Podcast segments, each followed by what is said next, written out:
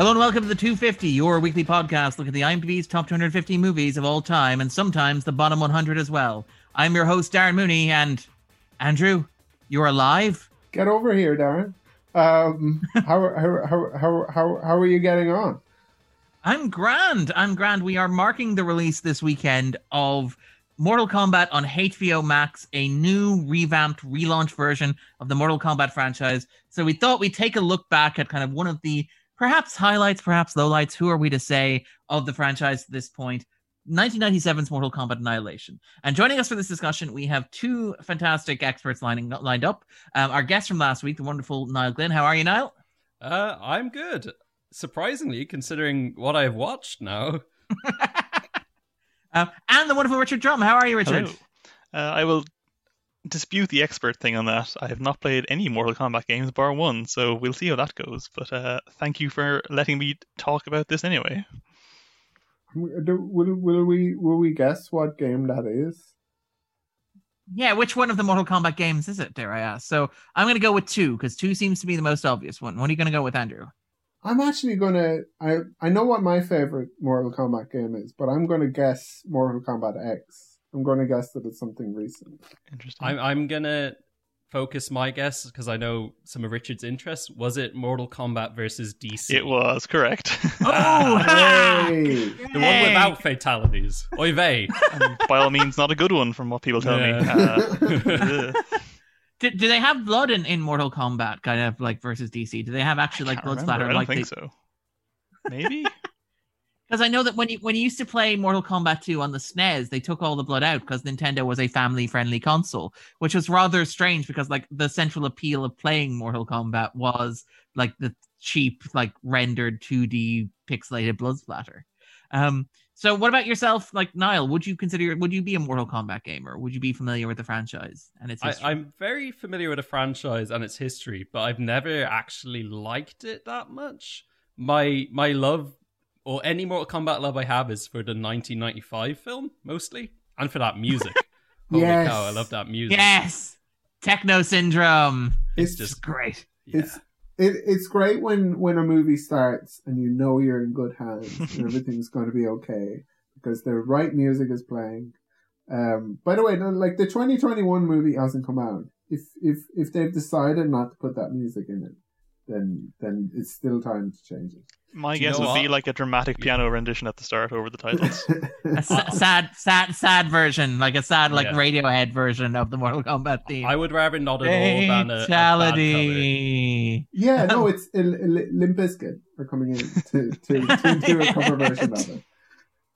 Uh, Um, well, no, because it is like, and it's kind of like the 1994. Let's talk very briefly about the 1995 version of the movie, because like Niall is right.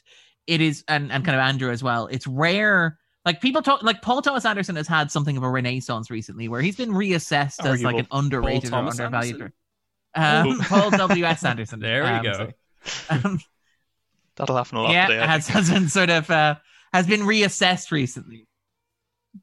Yes, apologies, but has been reassessed recently as a director who is somewhat underappreciated uh, for what he does and for knowing what he is and knowing how he does what he does. And I think like the opening moments of Mortal Kombat are you know what you're getting from the movie before the New Line Cinema logo has come into focus because you've heard somebody shout Mortal Kombat and already the techno dance beat has kicked into gear. It's like this is where the movie's pitching That's itself. where it It- ends. kind of like a little bit. Sorry, like like I'm I'm I'm not going to dump on this movie entirely, but it it it. oh no, we're talking about the '95 one, not this oh, version. sorry, not sorry, not sorry, the, like we're talking about the original. yeah, Very very briefly, we're talking about the '95. This is the '97 Annihilation. No, no, no.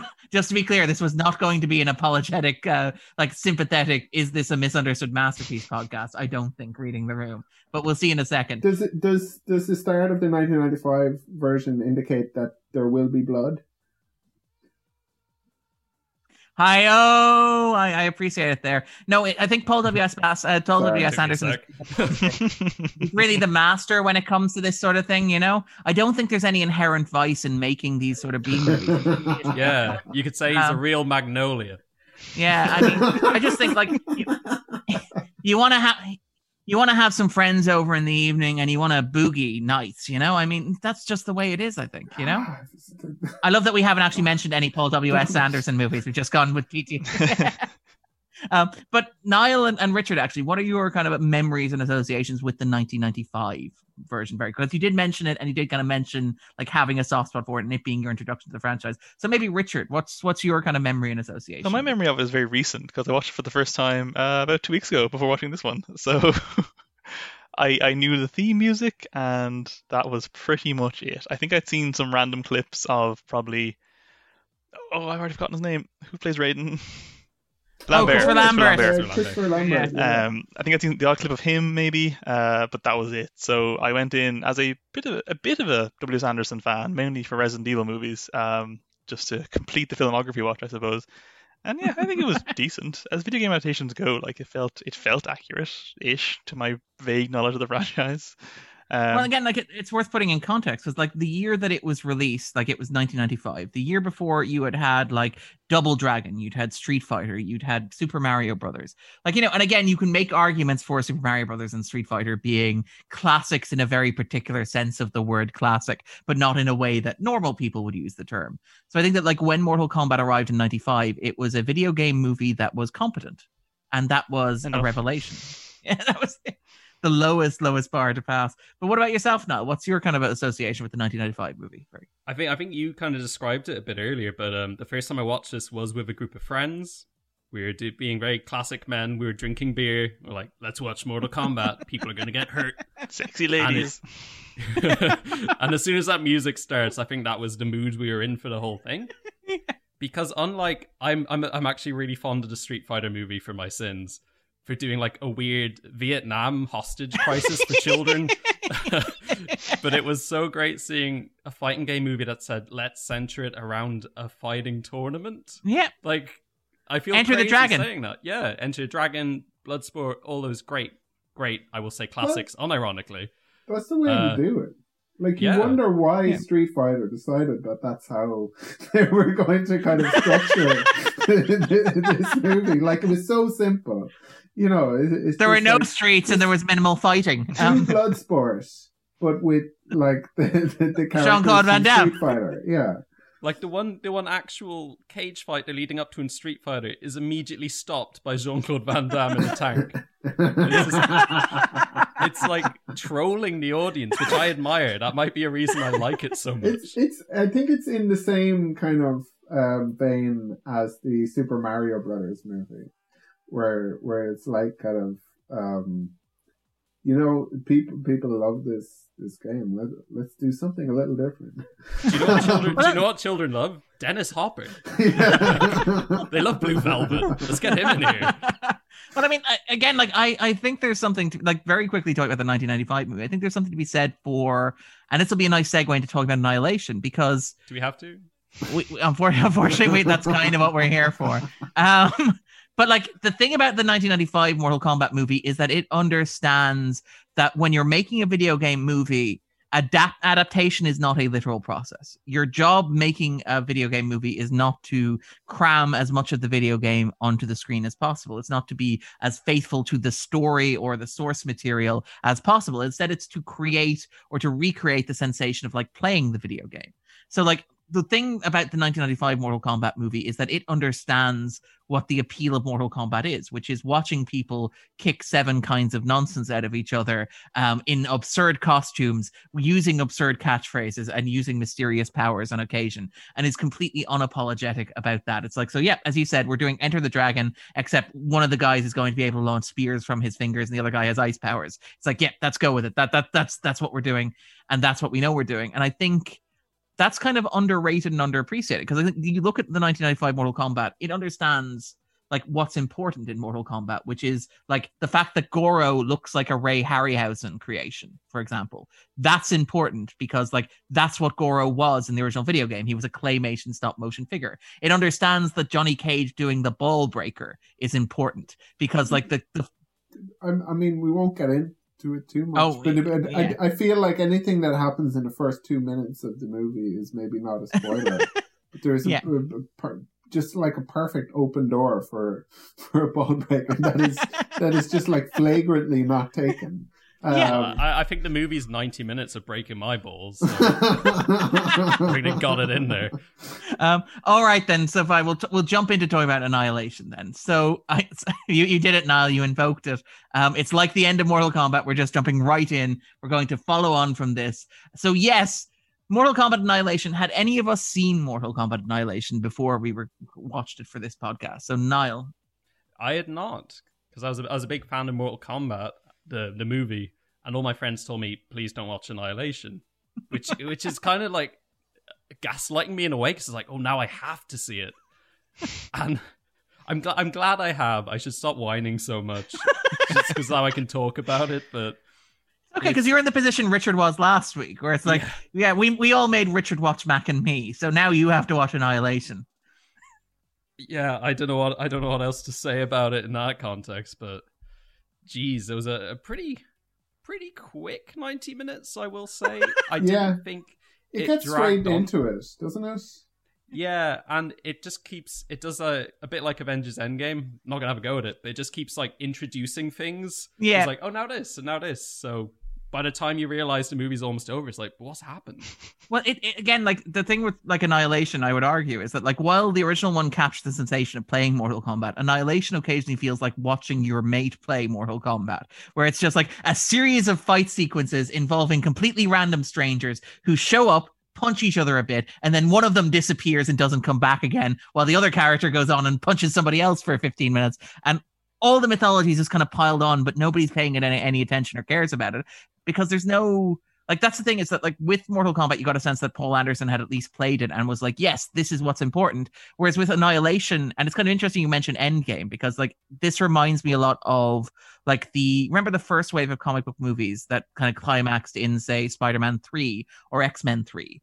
Where you had a bunch of like suits and executives who had never like read comic books in their lives, who had never like watched comic cartoons, but were like, look, the fans love Venom. We should just put him in the movie. He's in the movie. Juggernaut, he should be in the movie. And he should also say that line, I'm the Juggernaut bitch, because people on the internet seem to love that. He's in the movie. Uh, Shadowcat should be in the movie. How about that uh, Joss Whedon comic? Just also in the movie. Dark Phoenix Saga, put that in the movie too. Hey, Magneto, he's he's in the movie. Put him in too. What about that guy Quill? He shoots things. He's also in the movie. Like that, when you watch Mortal Kombat Annihilation, it really feels like the executives in charge were like, people like this Mortal Kombat thing we should put as much of this Mortal Kombat thing in the movie as possible within 80 minutes and just just keep cramming it to the brim full of fan service. It's it's dazzling. I, I want to make a slight edit to your comparison you made, saying the first one's like playing the game and the second one's like watching the game. Because I think the first one is like watching high level tournament players playing Mortal Kombat, and the second one is like watching me play Mortal Kombat. I don't know any of the combos. I'm spamming buttons, and there's so much jumping, which is all I do in those games.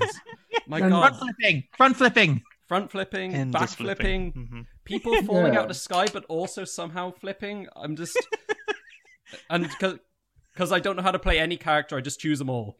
You- Yeah. and you feel like you've picked the wrong character. You're like, why? Yeah. Why is Jack so rubbish? Um, I'm not going to pick him again. I should have picked Sonya. And somehow Oh. I, I picked the one without Johnny Cage, even though I love Johnny Cage. How'd I do that?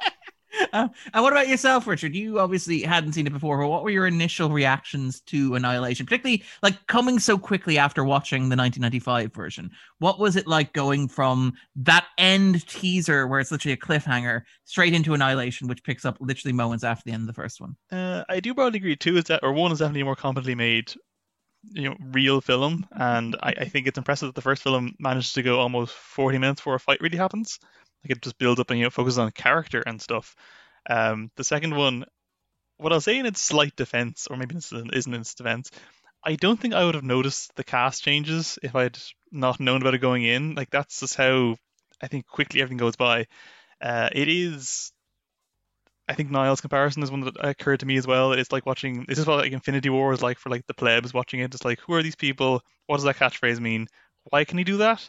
And it just, it just keeps building and going and going. Um, the opening sequence is very funny though. It's, it's entirely score free as ninjas just it's raining men from the sky, and it just uh, it's it's awful, but it's not the worst thing I've ever seen. It's raining CGI composited ninjas Oh, from the, the ceiling as well. Oh, Lord. This is kind of Wait, were, were those not real? what? this is post kind of uh, Mighty Morphin Power Rangers as well. It had that Like, feel to it. It absolutely had that feel to it. Yeah. Yeah. Well, I mean, yeah, we should we can talk about this a little bit now. Actually, I suppose it should be noted pre-publicity and pre-publicity hype for Mortal Kombat Annihilation was that it was going to be an ambitious FX effort with apparently 300 completed digital shots, which is close to 100 more than the original Mortal Kombat and far far above average for Annihilation's 30 million dollar budget range. Yeah. How, how, Don't did make- they, how did they define completed? Filmmakers claim the film will impress visual effects fanatics not only because of its volume, but also because of the type of digital work. I think The most- film will feature, among other things, an extended martial arts sequence between two entirely digital characters and another lengthy battle between a live actor and a digital character. Um, I I kind of love that they were like, this was pre release. it This was like, impresses this is how we're selling of it. its audacity. I think. I mean, Like, if you're it going was on sheer volume, yes, the volume is impressive. They're not wrong. that much. It- it's so funny because they focus on fan service versus actually putting any money into accomplishing it. Is such an interesting inner clash. I don't know. Yeah. Um, and it should be noted actually, like the special effects were overseen by Kleiser Walczak Construction, the computer animated uh, company that oversaw Einstein on the Beach. There's a little reference for Andrew, the opera Einstein on the Oh. Beach from Philip Glass. And they also did Hollywood movies like Stargate, uh, which is interesting as well. So kind of you look at those and you wonder, well, how did that happen? Um, but yes, apparently Mortal Kombat Annihilation had a very troubled production history. They asked um, they asked Anderson to come back and direct it. And he said, actually, what I'd like to do is I'd like to go and make Event Horizon instead. Thank And in fact, actually, the, the the two movies were supposed to open side by side on August first, but then Annihilation got pushed back to November, um, where which has been described as the clearinghouse for movie releases. Now, to be fair, when it did open, it did beat Anastasia at the box office. Anastasia, notably being Fox's clearinghouse version of a Disney Renaissance picture. To be fair, um, it was released between Starship Troopers and Alien Resurrection and actually performed relatively well at the box office, uh, which is kind of interesting. Between- Again, very heavily front- Starship Troopers and Alien Resurrection. Yeah, in terms of the calendar. So in terms of like the 1997 calendar, which is, is interesting. The- the- the- is that Paul Verhoeven's? Paul Verhoeven, Starship? Troopers. yes, it is. Nice. There we go. Get the reference in there nice and early as well. All right then. Um, all right then. Before we jump into the spoilers, then I guess three questions to get us started. And I think um, since Richard is adjusting his micro, oh, Richard, you there? Sorry, just trying to find a laptop No. charger. Continue. Keep asking. no, no, no. I was going to ask. So, Richard, um, would you consider Mortal Kombat Annihilation to be one of the worst 100 movies ever made? I love that you actually have to think about that. like, it's, it's just it's like you asked last week. I kind of want to I want to be fair to like the fact that there are really quite offensive films out there, and like on a fundamental like gut level, there's films that offend every person that ever watches them. Like they're probably worse. Uh, it was pretty bad though. Um, but it's probably not even the worst video game film I've seen. So I guess I probably can't necessarily say. Well, mm, well, when you say worst video That's game films, we're talking like Uwe Boll kind of movies, probably or Uwe what are we Boll. Arguably some of the early Tomb Raider stuff, which I quite like, but it is very bad. Uh, And when you say the, like, you talk about the Angelina Jolie Yes. two Raider movies, would you consider them worse than this? Ooh, they're this is well, they're take. worse in like that they're weirder. I think this is like this is as you're saying, it's very fan servicey, so it's not it's not lying about what it is. It's just very lazily thrown together. Whereas those are just very bizarre films, and I oh, bad is such a hard thing to define. I don't know. And Niall, would you consider this to be one of the worst 100 movies ever made? I I don't think I can because while I was watching it and I was having you know my my dark thoughts, I wa- I was keeping in mind like I probably if I had friends over watching this would be having such a blast. I don't know if that's like a fair way to critique it, but I was also never actually angry at the film so much. It's just a, a nice ninety minutes of gibberish and like jumping and chest rockets. So honestly, if I'd never watched the first Mortal Kombat, I probably would like this more. All right, then. And Andrew, would you consider this to be one of the worst 100 movies ever made? Well, I, I I think it's it's worse than like personally. I feel like it's worse than House of the Dead because I think House of the Dead does a good idea at least of understanding kind of like what what the the the video game that is that is trying to remake. As in, like it's it it, it well, I mean, Hard disagree, but continue. well, in in in the se- in, in in the sense of at least kind of having having the the gore. I think I think the mistake that that House of the Dead makes is is staying too close to the to the um, kind of feeling of of the movie. But that that that it felt sort of. I mean, not to talk about the House of the Dead too much, but it, it felt sort of daring in in in in in the way it really kind of like made Committed. Sorry, Committed to what it was doing, committed. Yeah, yeah, yeah. There was a lot of kind of um, um, commitment to it. This um, this is the this the.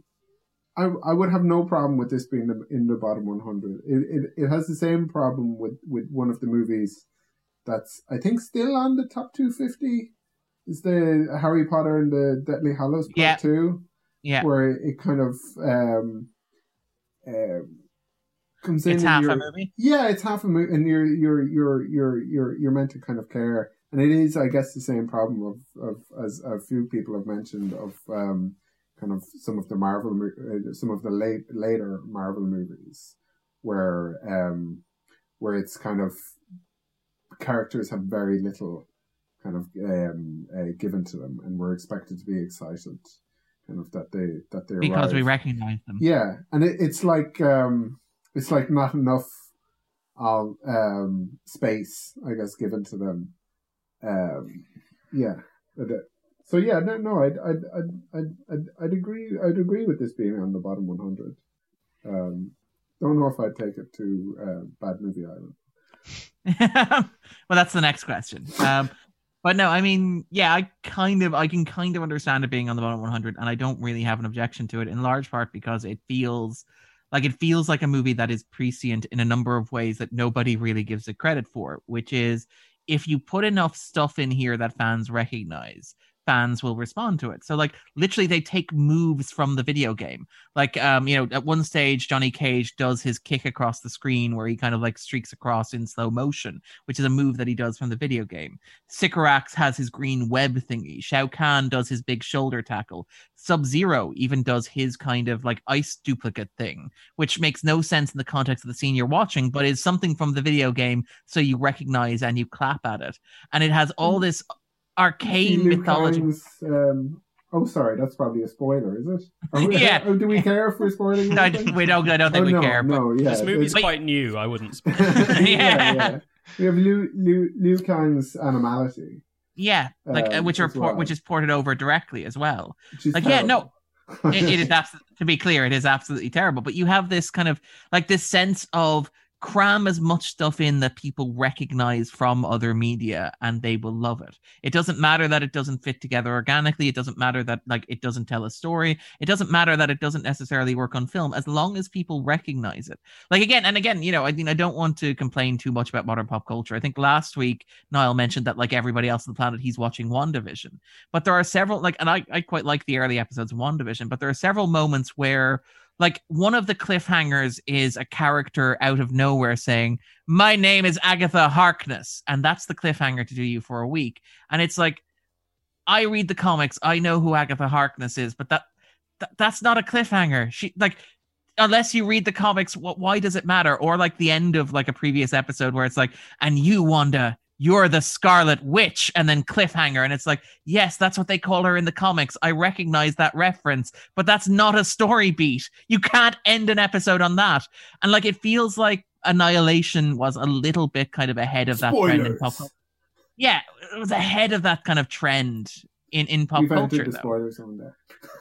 How- um, no, But no, they're not no, they're no, not spoilers though, because they're characters who exist. Like they're, they're Yeah. not that's not plot points. They're just they're minutia. They're like content. They're details from like the lore that are crammed in because fans love that sort of nuggety stuff. They're not story points. But even like the premise of the whole show of like this relationship between this, I'm just gonna call it Scarlet Witch, Scarlet Witch and Vision is something that the movies just did in between movies. they're like, what happens in the comics? We got to get to it. Let's not have them go on a date.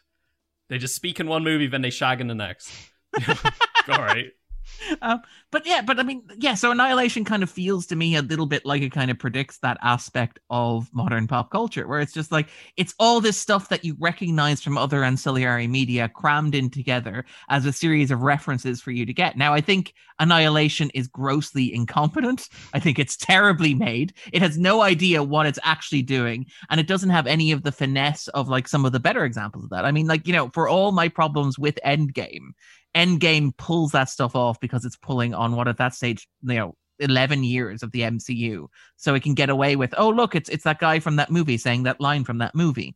You know, but here it's just like, hey, it's that guy from the game saying the line from the game, doing the thing from the game, clap, now scene, end, bring in the next character and do it again. And so I kind of, you know, it being on the bottom 100 feels appropriate to me in large part because I've reconciled myself the fact that no big mainstream franchise movie with a fandom is ever going to make the bottom 100, no matter how terrible it is. Like Suicide Squad didn't make the bottom 100, for example. Did Black Panther not it make ha- it down there for politics? no, Black Panther was simply wow. the only Marvel movie not to make the top 250. Um, that was its its kind of uh, the only one. Well, it was there was Captain a huge stretch Marvel of them. Yeah, surely Captain Marvel. Captain Captain Marvel as well. Yeah, there was a huge stretch where every Marvel movie, including like Spider-Man: Homecoming, uh, made the 250. So Spider-Man: Homecoming, uh, I think like Civil War, uh, the two Avengers movies, um, that sort of stuff. They all made the top 250, and the only ones that didn't from that stretch were, of course, Black Panther and Captain Marvel. Hmm. I, I want to rig the rankings to get Incredible Hulk number one on the top 250. I think that's an underappreciated movie in my mind. Justice for Ed Norton. That's yeah. what I'm going to say. Um, all right, then. And Richard, second question Would Annihilation be on your own bottom 100? Your worst 100 movies you have ever seen. Yeah. I love that you're thinking about this. I'm just trying to think. I feel like I, surely I've seen 100 worst films, but I'm trying to think like, have I? Um, let's say yes. Let's say I would put it down there again, just because it was confusing and boring although also quite brisk. So I don't know. Maybe it was okay. um, and what about you, Niall? Would it be on your own bottom 100? My own bottom 100? Probably not, because I will. I realize this because I do watch a lot of bad movies on my own, on purpose for my own entertainment, and my bottom 100 movies is usually films that really bored me. And as Richard said, like it's brisk and it just keeps throwing new crap at me to deal with. So it's like it keeps me engaged in a way like a bad video game would, where I'm just like trying to skip cutscenes to get to the credits almost. But there's little nuggets where it's fun. Speaking of the credits, 14 straight minutes of credits. Uh, I counted yeah. That's incredible. And again, like that's another kind of WandaVision thing. That's because you have 300 special effects shots in there. Where like WandaVision is like 40 minutes of episode, but only 25 minutes of mm-hmm. actual episode because the rest is there's two different credit I, sequences. I yeah, it's telling with WandaVision they've never said how many special effects shots they completed. Yeah, that's that is very revealing. I what, mean, what you know, what am I meant to like take away from yeah, this? Yeah, how am I supposed to know how excited I should be about For this? the volume of them. Yeah, that's, that's we we we want we want everyone before they see the movie to know how ambitious this was, you know, and how we really tried. Um, it's a real uh, P.T. Barnum stuff. I do like that. yeah. What's like? What have we got to sell this movie on? Uh the number of special effects shots. It's like, okay, fine, that's it. We got it. Do we even have the Johnny Cage guy back? No, no, no, no, no. Was that part of why they recast with people no one really knew? Was to save money to put in special effects? Well, Okay, let's let's talk very quickly about the recasting because pretty much everybody in the cast, with the exception of I think is it Robin Shou who plays Liu Kang, and he's quite um, good. Like I yeah. feel, I feel, I I feel bad for James Remar, be, um, uh, because like I I think I think he he he kind of goes. There's various points in the movie where it's like, okay, here he's trying. Now he's well, like, like, it's, I watched the lights die in his eyes. Um, yeah, yeah. Well, it's difficult to kind of know. I think from his performance, it's it's like be, be, because some of it, I think he's trying to do that very kind of like um dead sort of stoic kind of uh, you know one note um uh, uh, delivery um yeah. where where he's some gravitas sort of, yeah yeah where he's like a half god and so he's like um, I am above this. Yeah, something very dramatic is happening now. Um, but um, but he's not going to get excited about it. And then there's like moments in the movie where I think. Yeah, What's the deal with your arms? Yeah, yeah, exactly. So, but, like, I don't think it's his fault um necessarily and we know that he's good in in in, in other in movies other things like the um um like an early early um part in warriors i always think of when i think of him. Also also think of him a lot in sex and the city. Um as himself Wait, he, he reprises the role from annihilation yeah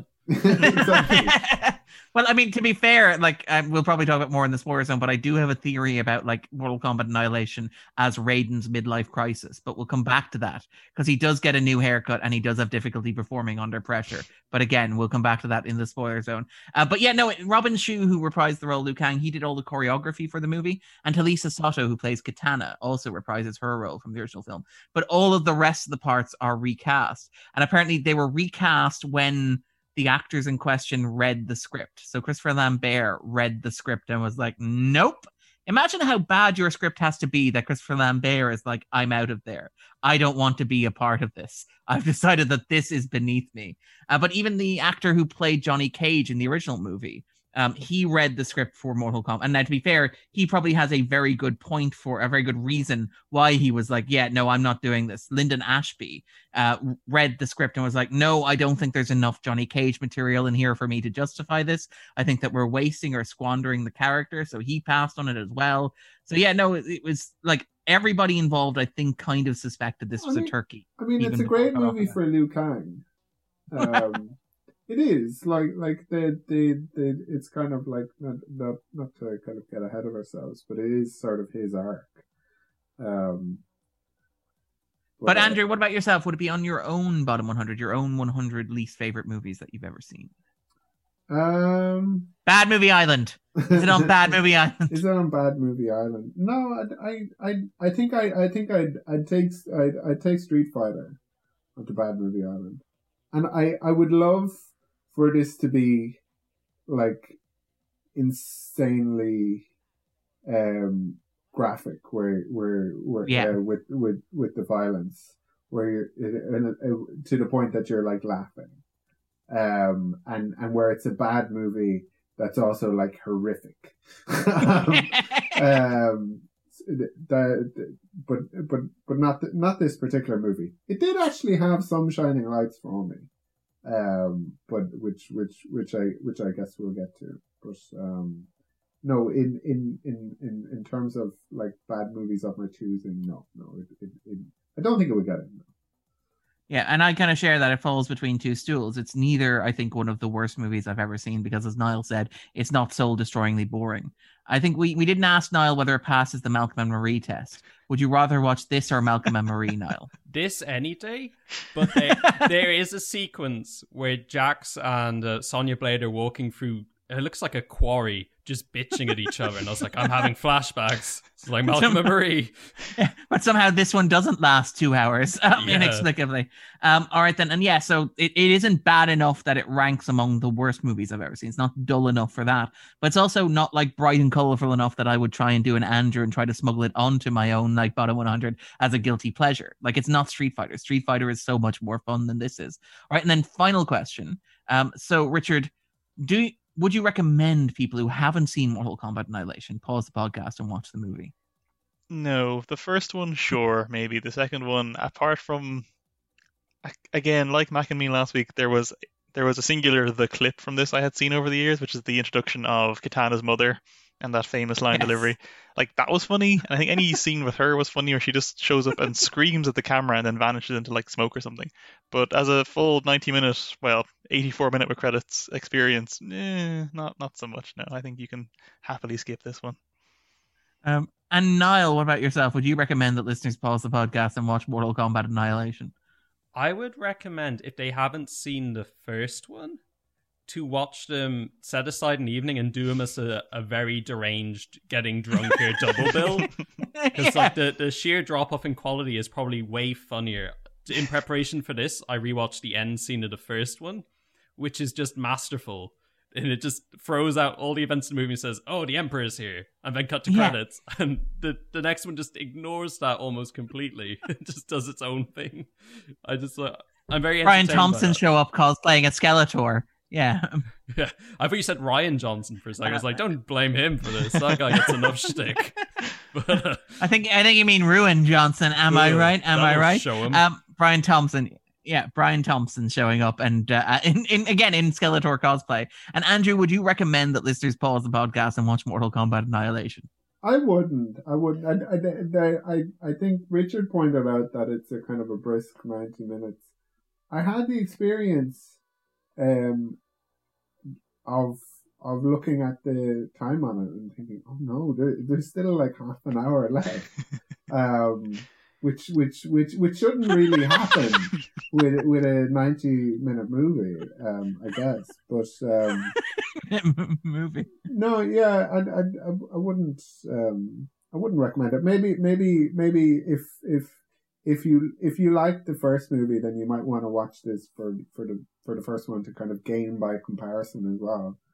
Um, and maybe if you're a completionist and are excited about the the the new one that's coming out in like is it April, right? Currently, yeah. Yeah, well, coming out today. It's coming out like it came out yesterday. Um, Yeah, if you're excited about Yeah. the movie So that's no- coming out today, then um, and it's not the, uh, it's not showing yet. maybe watch that one instead. for instead. some reason. Yeah, yeah, it's not come on your VOD. Then yeah, I don't want to be preemptively negative, but just based off the trailer for the new one that I'd seen, um, like it just looks like it's kind of lacking whimsy, which is kind of strange to say. But like these past two Yeah. movies, Annihilation even is just so bizarre and like childish almost. It's just like, and now a robot. I don't know. This new one looks a bit self serious. it it feels a bit Nolan-y, I guess. you know, Yeah, like like um of, of this kind of like 2010s thing of um you know that you know that thing you enjoy that's kind of silly well now it's serious um and like uh, batman doesn't da- batman doesn't dance Yeah. anymore Well, it's the, it's the not just for kids anymore. this ain't your mama's Mortal Kombat. Yeah, Yeah. yeah. It's it. and just they're, they're they're like referring to like oh Sub Zero has superpowers. Like don't call it superpowers. It's ninja magic. Don't rationalize this. Like it, he took time an entire SWAT team, which again is that military industrial kind of superhero complex stuff you have going on there as well. Which is yeah, it's just like yeah, pick a lane, know what you're doing, and like the X Men thing where it's like that people around the world are manifesting abilities, and it's like what are we going to expect Patrick Stewart to go up and say, Liu Kang, you are different than everybody else. You're about to be part of a much larger Mortal Kombat universe. there, You it's it's it's it's also um a a, a mixed martial arts movie the like, like I, Because Lewis I- Tan is there. Yeah, yeah. They, they, they, well, they, they, no, they, they have a new character, which I think, Yeah. by the way, is a good um, choice to make with a with a Mortal Kombat movie. Um, and a lot of Mortal Kombat games do that. Um, like rather than kind of just trade on their existing intellectual property, um, like uh, they will will introduce a new character to to kind of like build on it um, and and it, it, I, I, I, I, I feel like that might be an astute kind of a, a choice that the the new movie seems to have made with with kind of introducing a new character to be your surrogate to have him kind of come in and be like I don't know who any of these people are either. Um, It will almost definitely be revealed he's related to a Hmm, character from the game. someone, yeah. Yeah, Shao Kahn is your dad or something. well, yeah, the the um, it looks it looks like um, uh, Scorpion Begins, um, as well, kind of from from the from from the trailer. Anyway, Which is sorry. it's nice thing that these the two '90s movies, even though Scorpion and Sub Zero are the face of the series, they both recognize they're not characters. We can't make people care about the catchphrase twins. They just make them goons, you know, which is which is totally cool. I think. Well, I mean, uh, to be fair, I'm actually most excited about, say, the Scorpion stuff, if only because it's the casting that they have there playing Scorpion. Like they have her, uh, Hiroyuki Sanada, who is horrifically overqualified to be playing Scorpion. Like Well, Let's ridiculously. not prejudge the movie. Like, Yeah, no, no, that's fair. they, That's, like, that's he- very fair. But I mean, like, Sorry, I'm prejudging the movie. I Um, should say. Like, um, It could be the Joker it's of not video that game films, for all we know. exactly. The best picture best picture nomination for Mortal Kombat. I'm kind of looking forward to that. Um, Ryuka Sanada sweeps the Best Actor award for his soulful portrayal of Scorpion as a character who speaks to the modern zeitgeist. The Like when he sa- when he says "get over here," he's just looking for human connection. Yeah. Suckers. Oh my Oh, god, I God. can't believe he says suckers. there's a lot of good kind of um uh, there's a lot of pathos and and kind of mythology to the Mortal Kombat um uh, franchise if you want to call it that Yeah. that that you can that you can draw on like it, it's totally possible to make a good movie from Oh it yeah, yeah. um, They did in 1995. All right then, and then yep. So for myself, in terms of recommendations, I would say yeah, watch the 1995 movie. If you're gonna watch the 1997 Annihilation movie, watch it as a double bill, as I think Niall pointed out, or maybe it was Richard, where you have the sharp drop off between the two. Um, I don't drink, so I don't know if getting progressively drunker as the night goes on is a good strategy to follow. But it or seems for life in general but um yeah i would recommend that's probably the only way to watch mortal kombat annihilation is to watch it like rather than as an entity of itself as a continuation of that film to see how much of a weird miracle the 1995 mortal kombat movie was. Because it's not a great movie to be clear. It's a b movie. It cost something like 18 million dollars. By the way the sequel cost 30 million dollars. The sequel actually cost more than the original film and all of that money is on screen with those 300 completed VFX shots. With that in mind, we're going to segue neatly into the spoiler zone. Choose your destiny. Flawless victory. Choose your destiny. Flawless victory. Spoiler zone!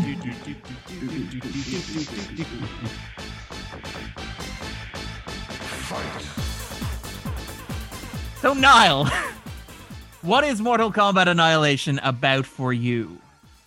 Um, Finish it! I, I wanted to bring up the notes I took for this film, which I think is the most telling thing. An entire page of my notes has nothing to do with the story. I just made a list of all the characters in it so I could consult it. Wish I'd done that. And I think in a weird way, it just tells the story of it. It's like Raiden, hmm. recast. Johnny, recast and murdered. Liu Kang, same actor. Sonya, recast. Sucks. and they, so on and so forth. what is Mortal Kombat Annihilation about? It is.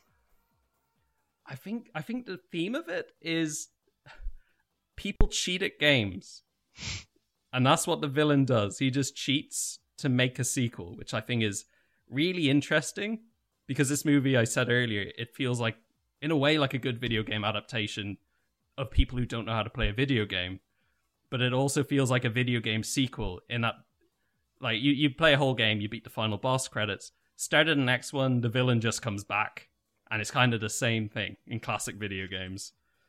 Um geez, I don't know. I was I was kind of defending this movie earlier. I don't know. Is there much substance Let's talk. Let's talk about like that that villain coming back thing. So Shao Kahn, played by Brian Thompson, which is fascinating because like for the original Mortal Kombat, Shao Kahn had been presented as this mysterious figure who was all powerful, and it's like, oh, thank goodness you're only dealing with Shang Tsung because wow, when when Shao Kahn shows up, he's gonna be the real deal. And he shows up. It's Brian Thompson in very ill-advised costuming anyway, but presented as this weird like daddy's boy who just Mm. desperately wants his father's approval. And like Niall mentioned this like this weird aspect of kind of like again, maybe not metatextualist, but like not understanding what the appeal of a video game is. Where the characters are constantly talking about the merger as if it's a big business deal that's going. I have that through. note too. Yeah, Like- the merger will be complete is not the most ominous thing for a villain to say in Act Three. and, and repeatedly it's like yeah will the merger go through? Have you taken care of all the obstacles preventing the merger? I want the merger to go through so that our business can continue. Please make sure that it happens. Yeah, Bob Have Iger checked- was originally going to play Shao Kahn. yeah and like the fact that like shao kahn who's played by brian thompson this big muscly guy obviously you know from the x-files got his big break in terminator. Andrew will remember him as the guy who has all those stories about arnold schwarzenegger being naked on the set of terminator. Uh, but like he's played he's this big muscly intimidating kind of presence and all he does is whine to his dad and complain to his dad Well- and just want his dad's approval. It's such a weird choice. And he looks older than his dad, I thought. it's a it's a thing that that that the Mortal Kombat does is kind of have there's there's that there's generally going to be somebody um kind of beyond the main boss the, the, the, kind of like they were uh, set up that like if like like you said with like Shang Tsung and Shao Kahn that there that there's even that there's even greater peril kind of ahead if if you can if you can kind Yeah. of defeat this. if you clear this level. Yeah. Exactly. Yeah, yeah. They could have had like um, they could have had Onaga. Like I thought that's what they were going to do at the end because because of how mo- whiny um Shao Kahn was.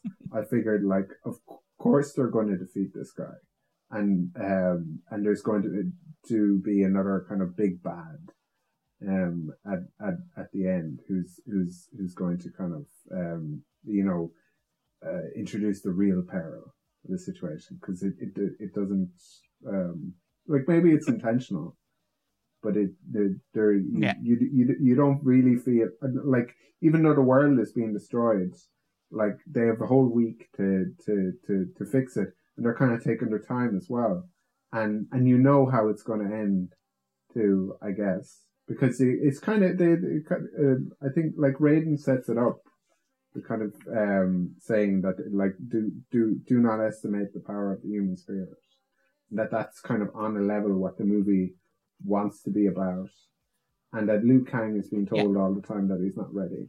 And so we know that that that it's going to be kind of Liu Kang. That's his Um, arc.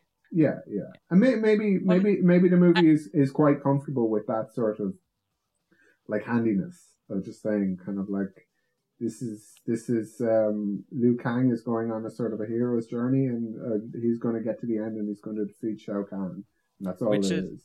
Just s- speak on the hero's journey, because I was thinking of it while you were saying that, is it? I think it's such a strange decision to kill Johnny Cage, considering like him and Raiden were recast, and you know Raiden is the kind of mentor figure. It would have been a lot more dramatic had he been killed. So then these characters are kind of thrown out of their element a bit because through this movie, Raiden's like made a shopping list of things they need to do to beat Shao Kahn. He's like, ah, go get Jax, uh, go get Nightwolf. These guys know what's up. And then he just goes off to talk to the Elder Gods. Rendered in CGI because real fire and real water are not convincing when rendered on screen. But those were completed effects, so I was happy. Yeah. What what actually to bring it back to what Andrew said there in terms of like the movie's aboutness as it were. And again, this is one of the things where Mortal Kombat Annihilation feels like the kind of you know, like the, the weird shadowy Resident Evil kind of juddering self of the modern blockbuster movie. Because it really is about family. Like repeatedly throughout, Raiden gives all these big, like life affirming speeches to like Liu Kang, to Jax, to Sonya about how they're in this together and the importance of the human spirit and how like Sonya's big lesson is that she has to learn to ask for help from other people. And Jax's big lesson is that he has to learn to have faith in his own arms as opposed to mechanical arms that are like attached to him. And we'll talk about that arc in a moment. But like throughout you have this idea of it's again very bargain basement like you know Raiden doesn't have friends. He's got family you know? It's it's that real tone running through it where it's like because it's about him and his half brother Shao Kahn and his relationship that he has with his parents the elder gods and the elder gods are like well if you like these uh, humans so much why don't you like go and be one of them you know? Why don't So you Raiden- marry one? Yeah, yeah. Well, okay, we'll come back to that point. But like that, that like it really does have like that. It feels like that template for the modern kind of Fast and Furious or kind of Guardians of the Galaxy style blockbuster, where it's all about like found family. Except because like this was 1997 and not 2005, nobody has any idea how to actually make that a workable like blockbuster narrative. well, It's just like buzzwords thrown in here and there. And because it's just it's just Raiden saying it, which must be really uncomfortable for everyone else. It's like, okay. if Is he it- gonna ask to sleep on my couch after this? I feel like he's gonna ask to sleep on my couch. Um, if it were made today, they would just make a new one and have Dwayne the Rock Johnson in it, and he would save the the franchise and everything. Franchise be fine. Viagra. Yeah. Um, Um, but sorry there yeah to, to bring it back to kind of um, what we are talking about there with like the weird choice to kill off johnny cage that was apparently why the actor playing johnny cage didn't return because he didn't want to return to die like a chump But I, I Um, wonder was was that definitely it, or was he killed off because that actor didn't come back? And I maybe think there the just wasn't too much Johnny Cage in it anyway. I just Well, I think- can't. well, I just it's find very it really because if they were doing if they were doing that you'd imagine they'd kill off sonya as well and raiden you know? Like as you said it makes sense narratively to kill raiden because raiden's the mentor figure. He's the obi-wan kenobi of this story. Kill him off and have the characters have to find their own way. You know don't even show his face. Like if christopher lambert is not coming back have a guy in an ill-convincing wig die. And then liu kang's like no raiden i have to learn your teachings. Or But it's like they, they could do what they did with Shang Tsung and just use footage from like the Yeah. previous the previous movie which which might be the best bit of this movie. yes i eat your soul the, the worst thing about um James Remar as uh, Raiden is just we lose his dirty old cackle that he's always doing that first one. He was like, which I love. It's like some dirty uncle at a wedding telling you a joke. Speaking of family, Yeah.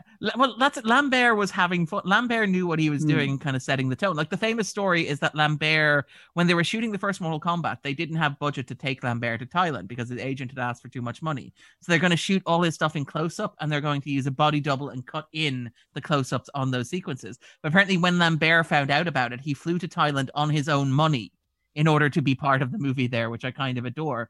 And he also apparently threw the cast and crew a kick ass rap party in Thailand as well, which apparently they're still talking about today, which I kind of love in terms of. I thought you were going to say it's still going on. That's why they couldn't come back. Yeah, that's why you haven't seen Christopher Lambert in things recently. yeah. Robin Shou left to get some ice and then realized it had been going for three years. I was like, damn it, I got to make. Because his agent generally books his flights, like he just bought a one-way ticket and didn't realize. Yeah, he has no idea how to get back. But I mean, like that. That's the thing is that like Ram- Remar's Raiden is J- uh, James Remar's Raiden is really odd because it's like he's in the terrible wig for half the movie. Then he gets a haircut and kind of shows up. And again, this is very midlife crisis because it really feels like Raiden is having a midlife crisis watching You can't have Annihilation. Raiden where it's like- his hat as well. Yeah, like at no Yeah. point is he wearing his hat. And they may, maybe they made a decision that they just decided it was culturally insensitive. But I somehow But he's still gonna be feel played like by a this white guy. Movie didn't um, kind of add that consideration. Not only was it 1997 or 98, but also it was this movie. Um, I mean, like it has it has Nightwolf in it. Like I feel like if you have if you have Nightwolf in it, you don't really get to claim any kind of like high ground when it comes to cultural appropriation. The hat Nightwolf is- just another casualty for the CGI budget. Yeah. Lost that. I feel like Night Nightwolf was one of the most egregious kind of aspects of it because there's there's a lot of kind of disappointing parts of the movie. Like like for example, I I, I thought the fight scene with Scorpion and Sub Zero was actually pretty good, and then we just don't have them again. You know, they we we we we we don't really have like proper closure on on that. And there is an interesting kind of um, rivalry, kind of in in, in in in the games and in the whole mythology of it, um, between um, Sub Zero and Scorpion, and they have like good you know good reasons to hate each other. Um, but yeah, they, they they have they have a great fight scene, and then they just they're just gone. It's like And I'm not I'm not crazy, right? But they both died in the first movie. Yeah, no, well the the Sub Zero is the brother. Of, yeah, like, which, the which is and, which is a bit nuts. and Scorpion got thrown into Hellfire. Like the thing that's really nuts about like Mortal Kombat Annihilation is it's so busy cramming all of this fan service in that like Sub Zero shows up and he's like, and it's like, I thought I killed you. It's like, no, you killed my brother. And it's like, wow, are we going to have beef about the fact that I killed your brother? It's like, no, no, no, no, no. I'm just here for the fight sequence with Scorpion. Um, never mind me. And like the sequence ends with like with Sub Zero actually saying to Liu Kang, look, you're going to fail because you're doing this by yourself. Your problem is that you you're not building a team. You can't do this all on your own. And you're like, oh wow, Sub Zero's gonna like join his hunting party, and they're gonna get a posse together, and they're going to align as a team because that's the theme of this movie because it's about family. And it's like, nope, Sub Zero's gone. He's not coming back. You got your one scene. They don't bring they don't bring Nightwolf with them either. Yeah. Like it, it's, just it's, disappears. it's like they knew that it was going to be shown on television, so they didn't want any like wide shots with, with um the ensemble. with the ensemble in it. And the, the, the I, like Nightwolf is probably like like it, um, in spite of what you're saying, or maybe regardless of what you were saying, kind of um, about the kind of uh, cultural in, insensitivity of it. Nightwolf is my favorite character. Um, Well, I mean, he is actually played by a Native American, to give him credit, more than Raiden. He feels like, you know, but in in the in the movie, it's it, it it's it's terrible. Like like he does the animality, and then he's like pretty cool, huh? And it's Like- it's just so corny. and the bit where like Liu Kang is like told to look for a guy called Nightwolf, and he goes to look for a guy called Nightwolf, and he meets a guy at night who can turn into a wolf, and then says, "If you really are Nightwolf," and it's like I feel like you're not following. I, even I can follow this movie better than you, Liu Kang. Well, you, you don't want to meet a Native American and assume they're the one Native that- American you've heard of. You know that would be, that'd be troubling. That that is fair to be. Liu Kang is not jumping to to uh, you know sort of. He's jumping a lot, but not to conclusions. and doing lots of front flipping as well. Uh, but um, sorry, Richard. What about you in terms of like your reaction to Mortal Kombat Annihilation? What are your kind of Uh, thoughts there? What you, I'm in the minority here, but I will say my two cents on the recasting is that I didn't really like Johnny Cage to start with, so I'm kind of fine that he's dead. um, Raiden Lambert is tremendous fun, but I always thought that was a, that well that felt like a strange choice for the character. Like again, my limited exposure to half of a game of Mortal Kombat was that Raiden was kind of like stoic and you know yeah like Obi Wan whatever, and as Lambert as Niall I think quite astutely put it as like a cackling dirty uncle was just kind of strange. Like it was very entertaining, but it was very strange.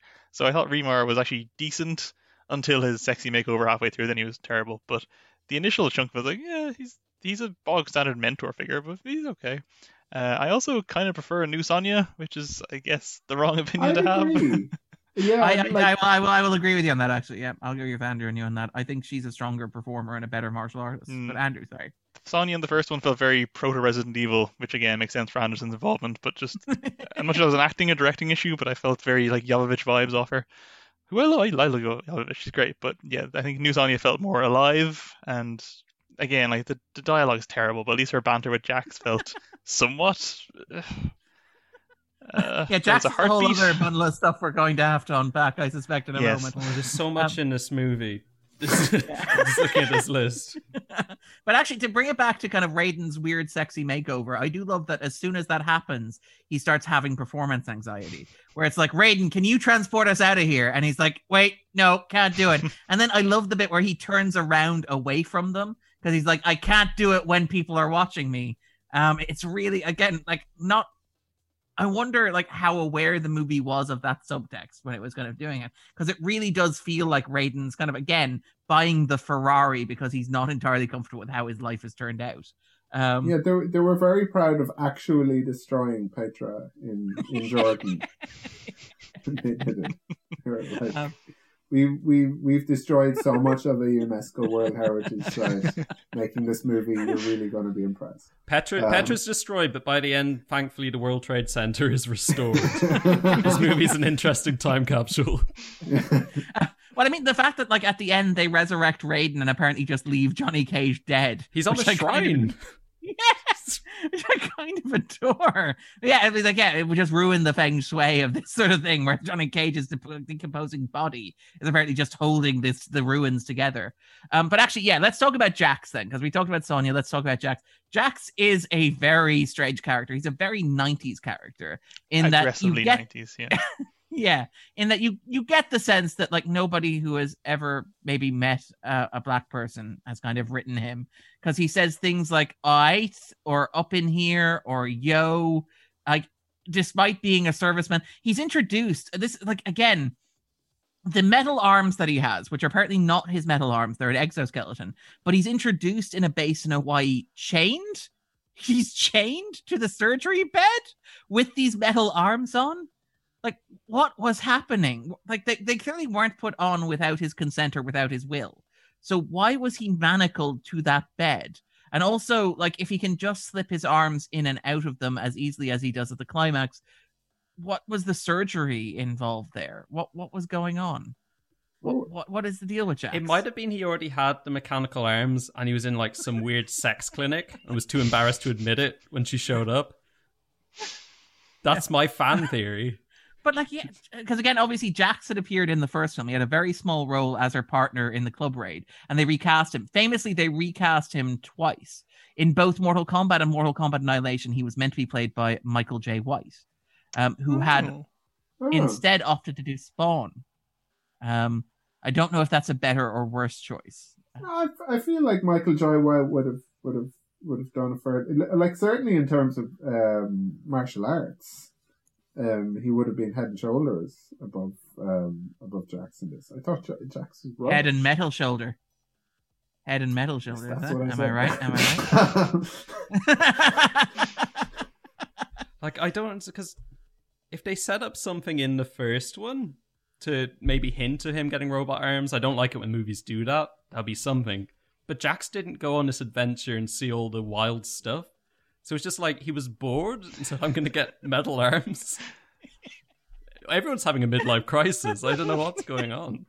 I love that his metal arms are always like two service bars. They're always like never fully charged, but also Yeah. never actually eating, which is quite nice as well. It's always at like two red bars out of three. And like this is one of the things where we talk about like the movie misunderstanding the appeal of Mortal Kombat as a franchise.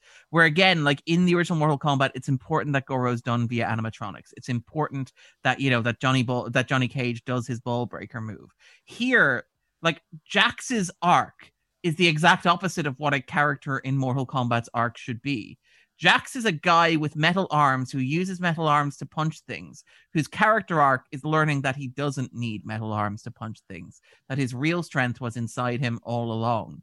And Yeah. like part of me, like part of me it's like wonders if- um, sorry no go ahead I was just gonna say, like, part of me wonders if, like, the fact that later Mortal Kombat games make a point to have Jax physically lose his arms, and particularly like the trailer to the 2021 Mortal Kombat movie, like, actually have Jax lose his arms and have them surgically replaced, are basically ways of ensuring that this never happens to the character again. it, would- it, would- it would be like having um, Baraka realize that you can't hug somebody with blade arms, and and, and and that and that he he needs to kind of like explore his tenderness, um, and start stop being such a terrifying monster, um, because that's yeah Rumor has it they wanted Stallone to play Baraka. Hmm? really that would, probably would have been good, like they they um kind of like like like like like him playing um uh, uh, Predator, I guess. But he couldn't have had any lines. Like you don't give Baraka lines, I don't think. Um, Oh yeah, he would have had that character arc that you mentioned. You know, you can't you can't wrap your arms around love when you've got sword blades. But uh, yeah, no, and just in terms of like Jax and other characters, like there are there is a lot to unpack here. What's kind of jumping out at people in terms of this? I thought Smoke's introduction was good. I feel like uh, uh, having like um, I thought K- um, Cabal later on kind of felt like it like Cabal was a bit too similar to Smoke, um, and you have that problem in Is it Mortal Capel or Cyrax? Cyrax sorry. is in the lab. Yeah, Towards the end, I thought I Oh. thought that was Noob 'Cause I- I- Saibot. yeah, because I think Yeah. Cabal doesn't because Cabal doesn't show up. Cabal and Stryker were supposed to have appearances in this film, but instead they get throwaway lines. I think from Rain. Rain gets like like not even like a good bad boss scene with like Shao Kahn, where it's like you have failed me once too often.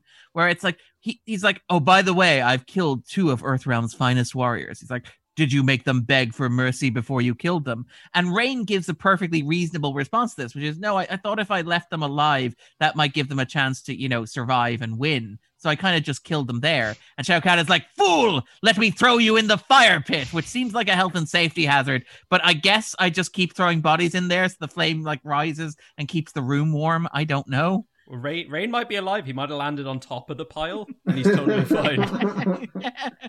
so that was Noob Saibot then. I. Apparently, yeah. which I Yeah. didn't. I did not actually know as a Mortal Kombat character called Noob. and I I don't know which came first, What? the chicken or the egg. You know. Uh, it's because it's the reverse of the creator's name. Um, so Noob Saibot is actually named for I think Ed Boon and I'm trying to remember Tobias something. You're right. Um, yeah. Yeah, Ooh. and basically that's that's where the name kind of comes from. By the way, Ed Boon is the creator of Mortal Kombat, but he's also the voice of Scorpion. So he's the one who shouts "Get over here" uh, when you hear the kind of classic effects that are used for the game. Does he shout uh, suckers in this film? Yes, I wanted to talk about that. the weirdness of like Scorpion's cameo, which is another one of those. We have to get Scorpion in here somehow. But apparently, like Scorpion appears, kidnaps Katana, drops her off to Shao Kahn, but we don't get a scene of him with Shao Kahn. We don't get a scene of him handing over. He's not one of Shao Kahn's generals. What what is the deal there? What why is he doing this? What is his purpose? Like what's going on? That like I don't understand. I don't follow. You're not going to find answers here. You're in the wrong part of He town. was definitely there to have a fight with Sub Zero. Yes, as our two recognizable brand characters. Yeah, but like they, it's that's the that should be the B plot, really. Like, Yeah. as obvious as it is, But we don't have an A plot. like, I guess. Well, we can't. We can't have a B. it's kind of like the the the the A plot. I guess is is like kind of like eventually Liu Kang is going to fight Shao Kahn. Um, but it never it never feels like Shao Kahn is going to succeed because um there's no cohesion. Yeah. Um, There's no sense of momentum. It's just the same scene over and over again. And again, like it's a fighting game scene. It's like Liu Kang meets somebody. They fight for a little bit. Sometimes they make out a little bit too. Then he meets somebody else and they fight a little bit and maybe they make out a little bit too. Then, wait, wait for it. He meets somebody. They fight a little bit. Maybe they make out a little bit. Then they fight a bit more. You know, it's again, it's very there's And- no escalation. it's not building a posse either, as you as, as, as you explained earlier. It's it's kind of like like I suppose with the exception of Jax, maybe. Um, Uh, And Melina, no, not Melina. Sorry, Melina's the one who Jade. Jade, Jade. Jade, though they don't take along with them really. Like, Well, uh, Jade does, back she betrays betrays them. him. Yeah. Yeah. After a scene Which upon again- scene of objectification in a really creepy, awful way. Yeah, just hanging around in the desert at night wearing nothing but a loincloth, apparently. Because that's what people do um, in the desert at night when they're not doing animalities. It it's a test. One of Nightwolf's tests, which is raises Yeah, all sorts they- of interesting like, questions. The, cops are just behind the door, like, Yeah, right. you know, waiting for the signal. Um, Yeah. I'm, I'm not really sure what that test was because he's not like with Katana. Yep. So no, Right. they, they they book Nightwolf for, or sorry, Litefoot, who plays Nightwolf, for like a day, I'm guessing. So it's like, yep. Can we get a reaction shot or something? A close up? It's like, nope, done. to say it was a test. And and then like the weird betrayal subplot, which seems unnecessarily complex, right? So Shao Kahn, six days to destroy Earthrealm.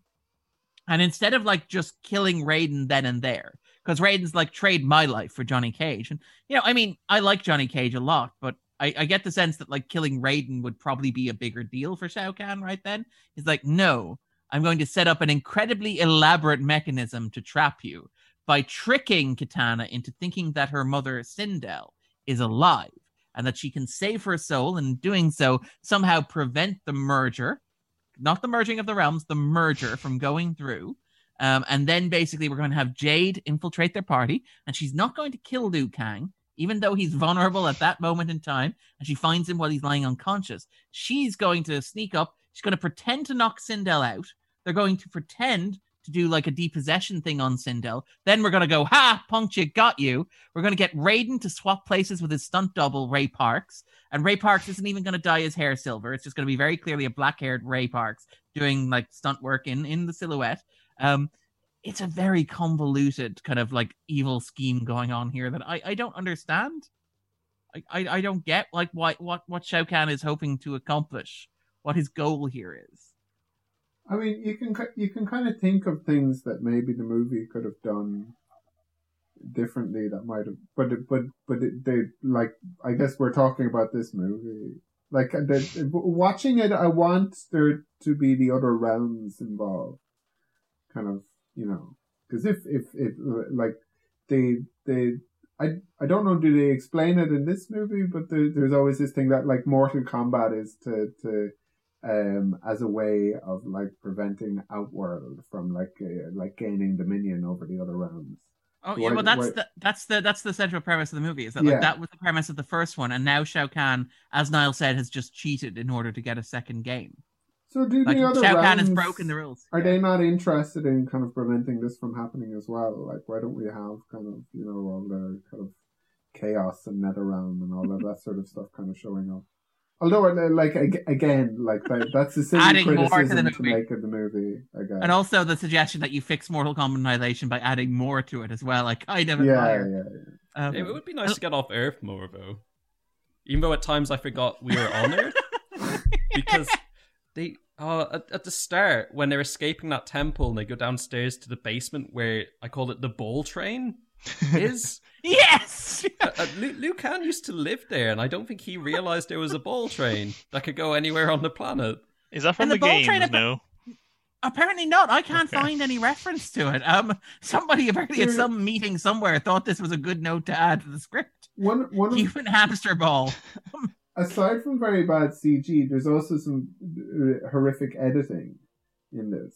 Like I, I think like like there there there are a whole load of kind of strange transitions and and there's a few I think when they're standing there and then they're in the ball Yeah. train and it's turning. Like the, it's just kind of like these things that you kind of take for granted in a movie that aren't um, kind of accomplished here. Um, I mean, there are several sequences where the number of goons disappear, where like three goons will be attacking somebody, and then in the edit between a close up and a master, it'll be down to two. Like I think that when like Baraka is, is kind of attacking at the at the climax where he attacks Liu Kang, like there are three ninjas that appear, and all of a sudden there are only two of them, and that happens several times over the course of the movie, where it just forgets that there are supposed to be other characters in this shot. It's worth noting that the director um, is John R. Leonetti, who is actually the cinematographer on the original Mortal Kombat. Um, he's made a bunch of other movies. Um, notably, what tends to happen is he works as a cinematographer.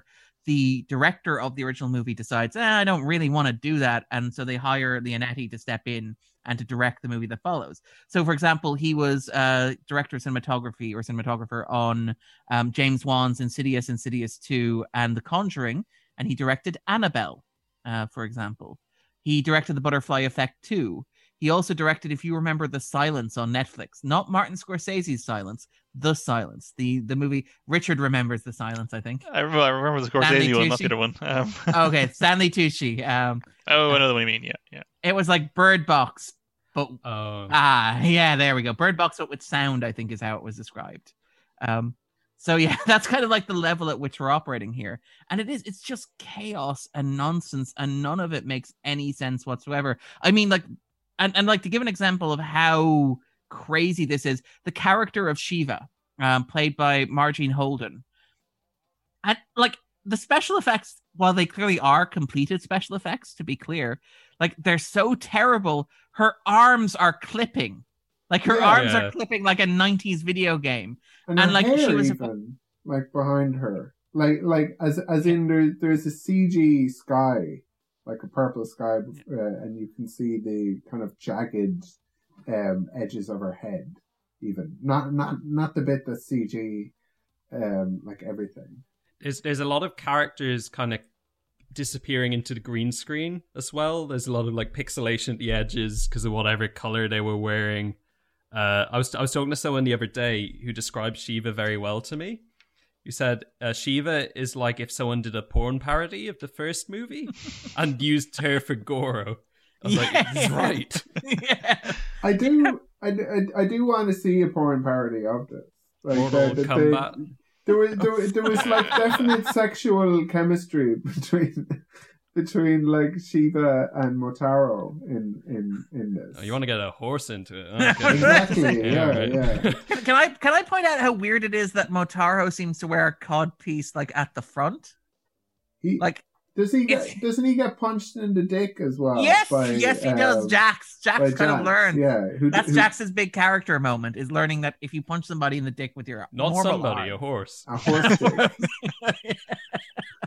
I like that. Not just anybody, a horse. Because it's about Like him this- getting confidence back. So punch a big dick, you know. Yeah, uh, literal big dick energy. Um, but I mean, and, and like the sequence where and it- again so crammed full of nonsense that it makes no sense whatsoever the sequence after melina attacks sonia and again melina in Oh, the with the games bath is wrestle? yeah the mud bath wrestle but like she's supposed to be katana's like twin or evil twin or whatever Apparently a So- clone I got from the Wikipedia. clone yes clone that's what it is and you have sonia saying katana and melina's like you wish it's like i, don't- I don't where does this go what's going on uh, but like after Yeah, that you have align at all. uh, that giant like weird like stone totem monster appear and like it attacks Sonya and like terrible like video ga- 90s video game cutscene level CGI but like Jax and again I don't know how to phrase this so it doesn't sound like some sort of horrible euphemism literally pounding its rear end. Like it, the way in which the shot is done where Jax is just like go laying into like the backside of it. Yeah, But because- Jax gets his rocks off. yeah. Yeah I think I think I think we need we we we, we need to commit to like making it sound bad. um, and I I I, I and, and, and like for for for what the movie is trying to do, um, which is which is kind of like it it's it's it like they want twelve year old kids to be able to go see it, but also like um you know um like Jax uh, say that like Son- Sonya literally like has a a, a, mud wrestle with with with A the mud wrestler yeah. Yeah yeah yeah. And then she's covered in mud. By the way that, like the the the next scene she's not covered in mud but that's like like that's fine. We're not gonna uh, try and pick um holes in in in the movie.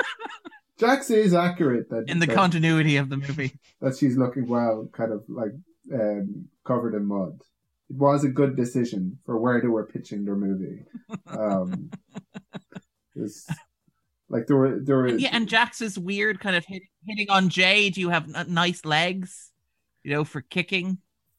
Yeah. It's like, yeah yeah, do you not remember that? No, I do now, but so much of this movie is like a night out that ended at six in the morning. It's like, wait, was he there? What, what was his name? You know? So that's not quite how I remember this thing happening. Um, It's like Rashomon. We all have our own story of what happened in Mortal Kombat Annihilation. and then the climax with the animalities, which is like that's horrific Again. yeah. like there's a real sense of we are trying to port as much of the game as possible because a lot of the story is taken, I think, from Mortal Kombat 3. And the idea is to like create something that is as faithful as possible. Again, somebody joked it's surprising that you don't see any friendships or babalities in this, but it's like choosing to end your like Mortal Kombat movie with like really questionable, like worse than claymation CGI of like King Ghidorah and a dragon. It's uh, it's a very odd choice. Like you, you can't just say animality in a movie too.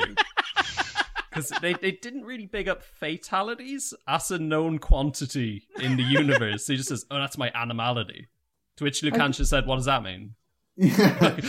I think animalities were more sort of PG, um, as opposed to like fatalities, because like f- fatalities are so brutal that like they could, you couldn't put them in this movie. That's like, I what you think- got. I didn't know the it only was a thing. animality I know from the game, I think Sub Zero turns into a penguin, and it's cute. I, I, I'm not, so I, I don't think it's a violent thing. I would love to see a violent penguin. That's just a good idea for a movie, but Well, I mean, well, that's that's the thing. Is like as, as I think the LA Times review pointed out, for a movie called Mortal Kombat Annihilation, it is surprisingly bloodless because, of course, it's meant to be PG thirteen. So, like, you have like the really awful where Sycorax like burns one of his ninjas alive, but it's via CGI. So it's like you get the shot of the guy's wide eyes where he's like, "Wait a minute, I thought we were buds. This isn't cool." But like, you don't get any real sense of like agony or kind of suffering. You get like again the mud fight. You get Jack's removing his cybernetic arms, but like in a way that it's just like why why was he in surgery? Why did he need to be in surgery if he needed to do it? Where like the only thing that's broken is necks, and you only get a few quick snaps of that. You get like Johnny Cage, and I think like at the climax, Sonya like snaps somebody's legs between her Ermac, thighs. Ermac, yeah, she snaps Ermac's leg like neck between her thighs because of course she does. Because yeah, this is that kind of movie. Um, it's very very strange, but it is so weirdly bloodless for a Mortal Kombat movie. And I know the original was also like bloodless, but at least it had like Shao, uh, you know, was it uh, Shang Tsung will steal your immortal soul and torture it for all eternity, which is pretty, you know, pretty heavy as far as these things go. And a, a lot of people get more like outright killed in the first two. I remember Yeah. Kano goes in a good way. How is that? Yes. Does he get his eye ripped out? His robot eye? Or am I making Yeah. stuff up? Oh, good. I'm not. Well, no, like again, this is the thing where like the original Mortal Kombat is actually a movie where like characters die for reasons, ca- things happen for reasons that promote the plot. So, for example, you have the first character, the first fighter that like uh, Liu Kang defeats serves to show you that Shao Tsung takes the soul of the loser. You have like the random black dude in the movie, the only black dude in the movie, um, who gets murdered by Goro to show you that Goro is the real deal. And like all these things serve plot function and kind of like advance the story that's being told. Whereas in Annihilation, it's like, can we cram smoke in there? I think we can get Cyrax in there. Come on, what about what about uh, what's that like yellow robot guy who shoots a missile out of his chest? Can we fit him in? I think we can. Doesn't matter that it doesn't make any sense. Like, what's going on here? What's holding this together? Motaro, sure, let's put Motaro in. I mean, like the thing with um, what's her name with the with Shiva is that like she was supposed to have a big climactic fight sequence. She was supposed to have like a big kind of like her and She got somebody else. mousetrapped, didn't she? yes, yes, she did. And she got mousetrapped because they figured out halfway through production that like if they asked the actor to do anything more than just stand there with her clipping arms, that it looked even worse. Um, so they were like, "No, we we can't do that. We have to mousetrap her." Like again, like and, and just how awfully put together it is. The sequence before that, where Liu Kang is attacked by Baraka, um, and where like Baraka swings down and attacks him, and Katana in the cage after Baraka has attacked him goes, "It's a trap," and you're like, "I think he's got this." I know Liu Kang isn't the brightest kind of you know bulb in the box, but I I think Liu Kang understands when people are swinging from the ceiling at him that he has maybe walked into a trap. It's yeah, Yeah. so horrible. And I don't like it because- because she she says it like he's dumb, but she just figured it too. So she can't do that. Like as someone who hasn't actually played any of the games, I thought the first film was quite followable up to a point. I think the was it Scorpion had the exploding point and the cage fighty place. I didn't know what's happening there. That's fine though. But this one, like the whole way through, I just I couldn't follow it. I, I should have done what Niall did and just take like character notes of names, but I wasn't bothered. And like the bit you're saying about when it's uh Yucatana sisters, no, like think again. I was like, I don't know what that means. Fine. Uh, the I, I, I was going to. Oh, sorry. I was going to say, like the ending when uh, they beat Shao Kahn and um, his father, played by not Peter Stormare. I was surprised to find out. I, just, I was convinced it had to be Peter Stormare. Uh, I don't know what happened. Renner to to him. them. shown. Renner shown. He was fun. I actually quite liked him, but um, like I don't know what happened to them when they died, or if they died. This, the fight ended, a thing happened, and then the film concluded. And I said, huh? What? Okay. Well, you have the two older gods as well who show up to say there's only one way that this matter can be resolved Vaguely. through, mo- through Mortal Kombat. And like the problem is that they try to do the Mortal Kombat from like the Techno Syndrome mm-hmm. soundtrack while also having like an old British character actor who is affordable for a movie at this rate also shouted at the top of his voice. And instead of like in the edit picking one over the other or trying to sync the Mortal Kombat to the lip movements, they just say, you know what? Let's just have both of them in the mix and just hope that it works. It, we want to really convey that this is Mortal Kombat that's happening here. But you know what? Shamefully, no matter how lost or confused I was, as soon as that song started again in the last act, I was like, "Yes, this is a good movie Yeah. again." It's like in that 100%. Power Rangers movie from a few years ago, where like it was a pretty adequate modern riff from Power Rangers, but then near the end they play the original theme song while the thing is happening. It's like, oh yeah, it's good now. Suddenly, this got much better. Um, yeah. So, in terms of Mortal Kombat Annihilation, is there anything else you want to talk about? Anything jumping out at people? Anything that we haven't discussed already that we think merits unpacking? Uh, there is one moment that I think just epitomizes how how how little thought there is put into any of this or context for the audience. It's just when they're fighting Cyrax in that lab. The way they dispatch him, uh, Sonya picks up some dust and blows it at him, and he dies. And I just, I have no idea what is meant to have happened then. Because my brain instantly thought, oh, it's cocaine.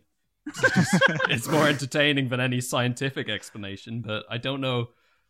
Oh, Was it Someone science get- dust? someone I does can't get- remember. science dust. Why not? Yeah. Or the sequence where like Liu Kang, where after Sub Zero freezes, is it's not Cyrax, it's it's the other guy. But oh, like after, um, Noob Saibot, is it? Wait, I, ha- where I have. I think I have this down. but where he Smoke, freezes I think, is the smoke. dreadlock Okay. robot.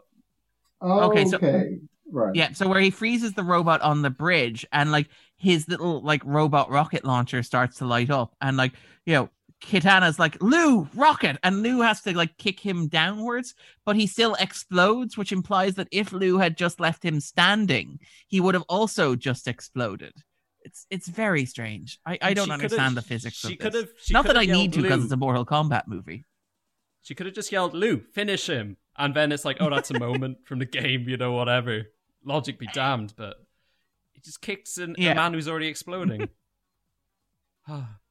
Ah. Yeah, well, I mean, no, that that's the thing with the first Mortal Kombat because it gives you Shao Tsung, um, sorry, uh, Shang Tsung saying things like "finish him," "fatality," that sort of stuff, like which is what you want from a Mortal Kombat movie, as opposed to this, which is just here's a bunch of stuff that you recognize from a Mortal Kombat movie crammed in with little regard to how any of it fits together. Yeah, it's it's a very strange, very awkward little movie. We should very quickly mention that, like, apparently 1997 was the uh, Annus uh, Horribilis for the Mortal Kombat franchise. It was the release of Mortal Kombat 4, which was the franchise's first experiment stepping into three dimensions. Uh, it apparently did not go well for them. Um, and also, it was the year that saw the release of Sub Zero's solo game as well. Oh, I played that actually. I'd completely forgotten. Yep, a side scrolling platformer combat Sub game. Zero's Penguin Adventures. I wish it, it was terrible. Happy Feet. Um, It, it's a side scroller, except you're given such a limited window of seeing what's coming up. You walk one frame, something falls from the ceiling and instantly kills you. Because that's like the gimmick: is everything that kills you is like a fatality. I never made it past the first level. I think I still have. it. I think it's broken. Thank God. The evil is sealed. But yeah, no, like so apparently like 1997 was not a good year for figuring out kind of what Mortal Kombat was. And I think that Ed Boon, the creator of the Mortal Kombat franchise, has said that like Mortal Kombat Annihilation is his least favorite memory of the entire franchise. Like not just like the film adaptations, not just other media, everything that has ever been associated with the franchise. Annihilation is his least favorite um kind of like association that he has with it and very quickly wheel kicks in the 90s because it's a 90s action movie so there is an obligatory sequence where raiden and somebody else just do wheel kicks at one another for like a solid 30 seconds failing to make contact which reminds me blade has a similar sequence as well where blade and a vampire just do wheel kicks at one another constantly missing each other for about 30 seconds of screen time because it looks cool Yeah. I, I won't speak ill of the wheel kicks. I like I like a good wheel kick.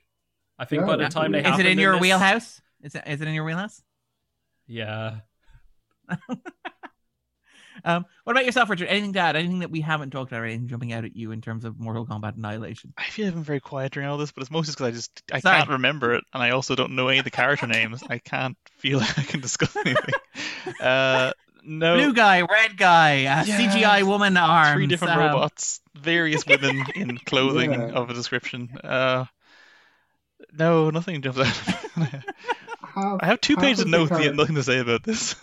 What, uh, what what are on your notes? Actually, I'm very curious. Like in terms of like, because Um, you didn't say, name characters, so I'm kind of curious. Is it like Gray Ninja, Red Ninja, Shadow Ninja? Uh, so the temple-y, deserty stuff looked okay. That's a note. uh, that's the thing. Like the first film, the sets I thought were quite impressive, and the second one, despite costing more money, as we've said, it looked a lot like smaller. Like Shao Kahn's various layers were noticeably kind of like more compact and smaller, whereas the first one had these like, quite grand-looking temples and fighting arenas and that weird cage bony location that I don't know what that's supposed to be. But this one's just yeah, a lot of it's just like on location stuff, a crappy looking lab, the occasional sort of flaming pit, but yeah, it just eh. It looks like something from Xena, Warrior Princess, or Mhm. Hercules: The Legendary Journeys, which is not what you want your thirty million dollar blockbuster to look like. like that I opening scene when he arrives with his army of cosplayers just looks dreadfully bleak. yeah. Especially because, especially when you watch it, as I said, as a double bill. So where you ended the last movie, you see in the next one, it's just turned into a green screen nightmare. Yeah. Um, I do love, by the way, that he's like, is it God created the world in six days, and so I shall destroy it. And on the seventh day, mankind shall rest in peace. um, but it raises all sorts of interesting questions about like the Mortal Kombat cosmology. Like, I mean, do the Elder Gods worship Yahweh? Like, do they accept Jesus Christ as their one true savior? Does the Old Testament apply out in other worlds or outworld? I mean, you know, th- these are questions that I don't think the movie like is willing to address, but I think you know need to be discussed. We we needed an after credit scene of Johnny Cage in heaven. I I needed it. There, Um, is, there, is, there is a no. There, each planet has its, uh, its own Jesus. There is a Baraka Jesus, um, and Goro uh, Jesus. and a Goro Jesus, yeah. Centaur Jesus. I do, I do love the idea of like Shao Kahn studying like y- like culture and history from Earth so that he can make all these sick burns. Because it kind of like when they're doing the merger, it looks like he's only taking like the landmarks. It's like I've picked the parts of Earth that I want to take to other world. It's like I want the Eiffel Tower, I want the uh, you know the sort of Golden Gate Bridge, I want the World Trade Center. Um, Petra Petra can stay on Earth because we're just gonna blow that up anyway. Don't really doesn't really fit with what I have planned. The Feng Shui I've got So planned. are you are you saying era. Shao Kahn read the Bible just to own mortals? That's what I'm just hoping. to I'm gonna throw hope. stuff back on us. Yeah, I kind of love the idea that he was just, like sitting there wanting to impress his dad because like his dad is very much about like, well, did you make Raiden beg for mercy? And he's like, well, did you make like you know, do you make Stryker beg for mercy? It feels like gloating is a huge part of like the cultural aspect of conquering. It's like a For, like, Shao Kahn. kink. I don't know. Yeah, yeah, you know, it's well, I mean, yeah. Well, looking at that costume, we don't judge. It's it's it's whatever works. It's whatever they're into, whatever floats their boats. Uh, but I mean, it it does really kind of see. I love the image of Shao Kahn just sitting there with like the Bible and the Quran, and, you know, the Torah, just kind of sorting through them, going like, yeah. So if I land here, this is a sick burn, but this is more Yeah. culturally appropriate. Um, he's yeah, he's just like has all his Bhagavad Gita puns, you know, like in the bag. Um, um, Yeah. There's like, the we'll see, we'll see where the merger puts us. Yeah. So he doesn't. what- he, he never meets atheists. He's got no material. Um, all right, and then Niall, is there anything from your two pages of character name notes that you think merits discussion that we haven't talked about already? Jeez, I'm sure there are like characters we just didn't get to at all. Um, actually, no, we did pretty good on the characters. There's some some question marks because I don't know how they're alive or if they died. But honestly, it doesn't matter one bit. Yeah. No. Um, There are, I believe, two American gladiators in the cast. Motaro, the, the centaur character, and Jax are both played by former American gladiators, which is interesting because it does look like they like the balls that like Liu Kang rides also looks like it was taken from American gladiators, uh, which is a nice recurring motif. They honestly could have done with more American Gladiator inspired stuff. That would have been a fun sequel if it was less straight fight and there were more challenges. You know, they have like Takeshi's Castle.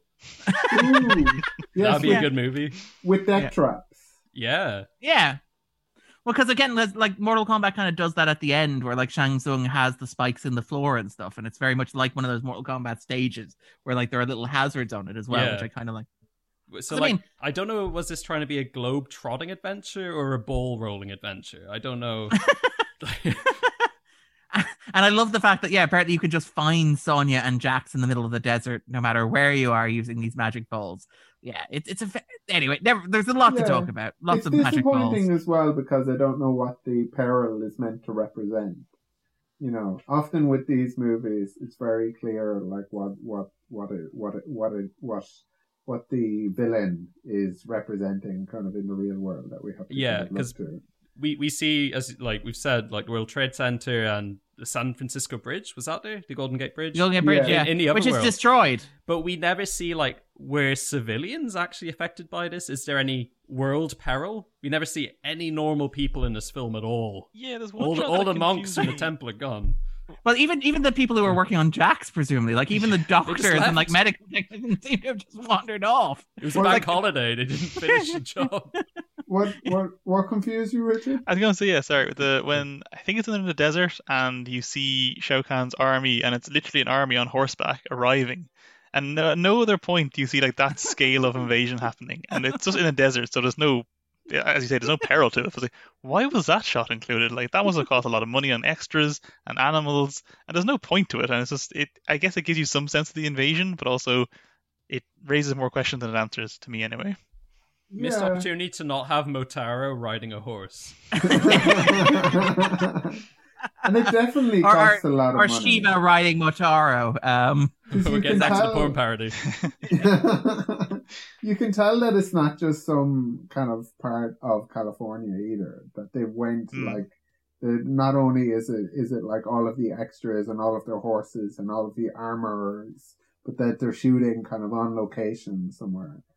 Um, so yeah, it's it's there there there's a lot of money on screen. It's weird to have like that brief second where you're thinking like of a David Lean kind of scale. It's like, wait, now? Why? part of me like suspects it's just because like you know last crusade was very successful Mm. people like that. And it had kind of horse riding and kind of petra and like artifacts and stuff. Like yep just put that in the movie. That's in the movie. That's what we're going with now. Because you have a weird sequence where shao kahn also like addresses his soldiers on a cliff like out Yeah. in the Yes. open. And that's very much like oh i remember braveheart was big a couple of years before this right as well. So i guess we're doing braveheart with brian thompson. Because why not? Why, why wouldn't you do that i guess all right then, Andrew. Is there anything else you want to talk about? Anything we haven't discussed or anything coming out of you? Um, in fairness, to just there's like to to talk about the stupid things that we talk about each week. I've already mentioned RoboCop, Yeah. but the, the, the no no food waste that I can think of, no kind of inappropriate smoking that I uh, I'm terribly aware of. It is a pandemic movie because a lot of them are wearing masks. I, I Um, think Rain is inappropriate smoking after Shao Kahn is finished with him. To be fair, yeah, Well, there and is there, there was a character called Smoke. Th- that we is and true. he was inappropriate. Yeah. he Yeah. was inappropriate. We're, we're trying. We're putting more effort into this than the movie did, arguably. yeah. All right, then. I think that about wraps it up, unless there's anything else anybody wants to talk about. So, with that in mind, then, at the end of the podcast, we ask our guests to recommend something for listeners, something they're enjoying at the moment, be something related to the movie, something unrelated to the movie, just something that brings you a little bit of pleasure. So, to give our guests a chance to think about it, I'm going to ask Andrew to go first. Um, I'm going to recommend. Um, I haven't played all of the um, Mortal Kombat uh, games. I would have played Super. Uh, uh, sorry, uh, Street Fighter Two a lot more. Um, but um, a Mortal Kombat um, game that I have played that I enjoyed. I think it's available on a few different consoles, or hopefully over the likes of Steam. Is Mortal Kombat Deception.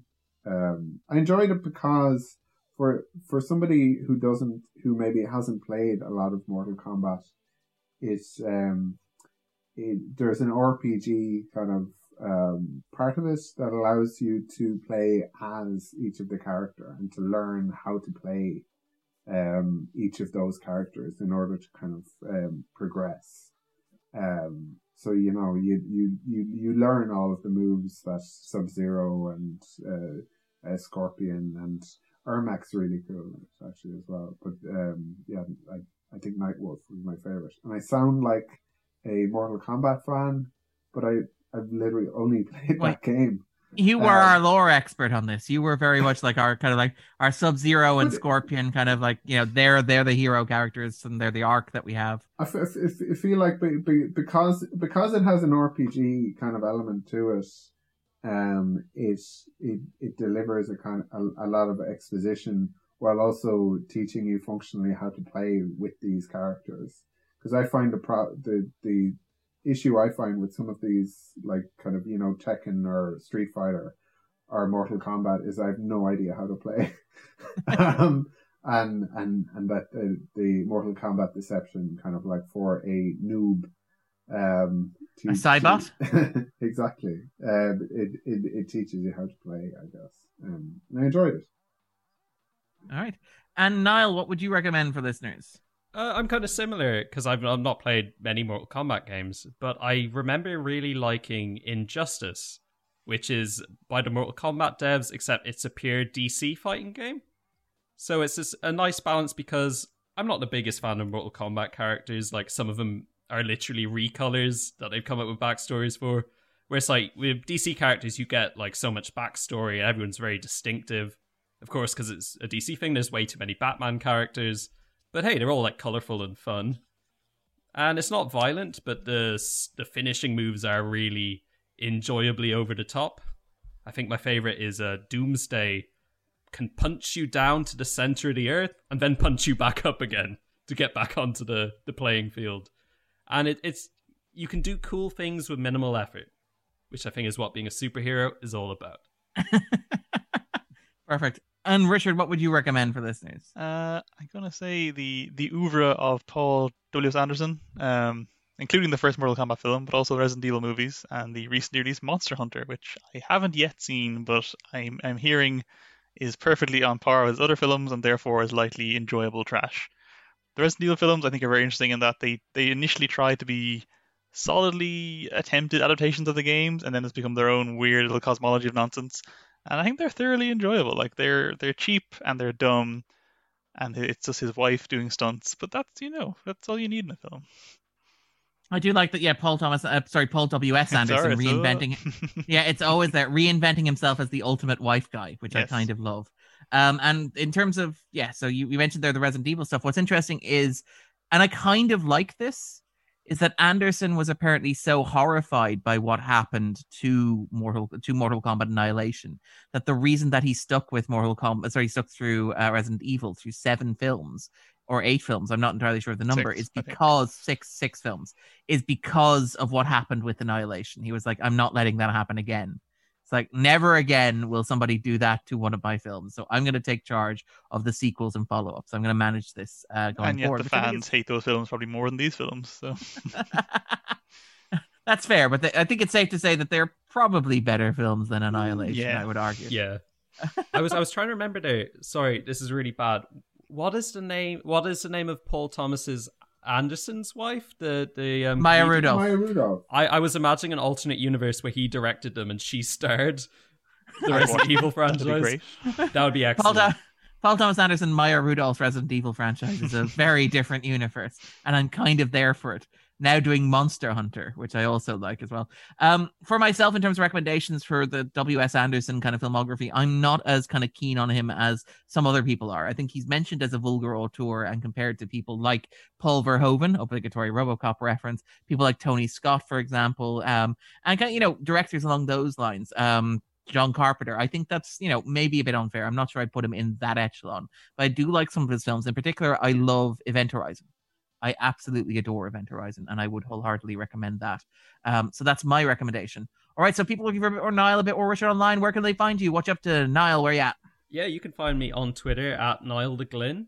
Uh, I'm currently on a bit of a hiatus from reviews on both sides. Actually, I have one review for Game Air coming up of a very unusual game.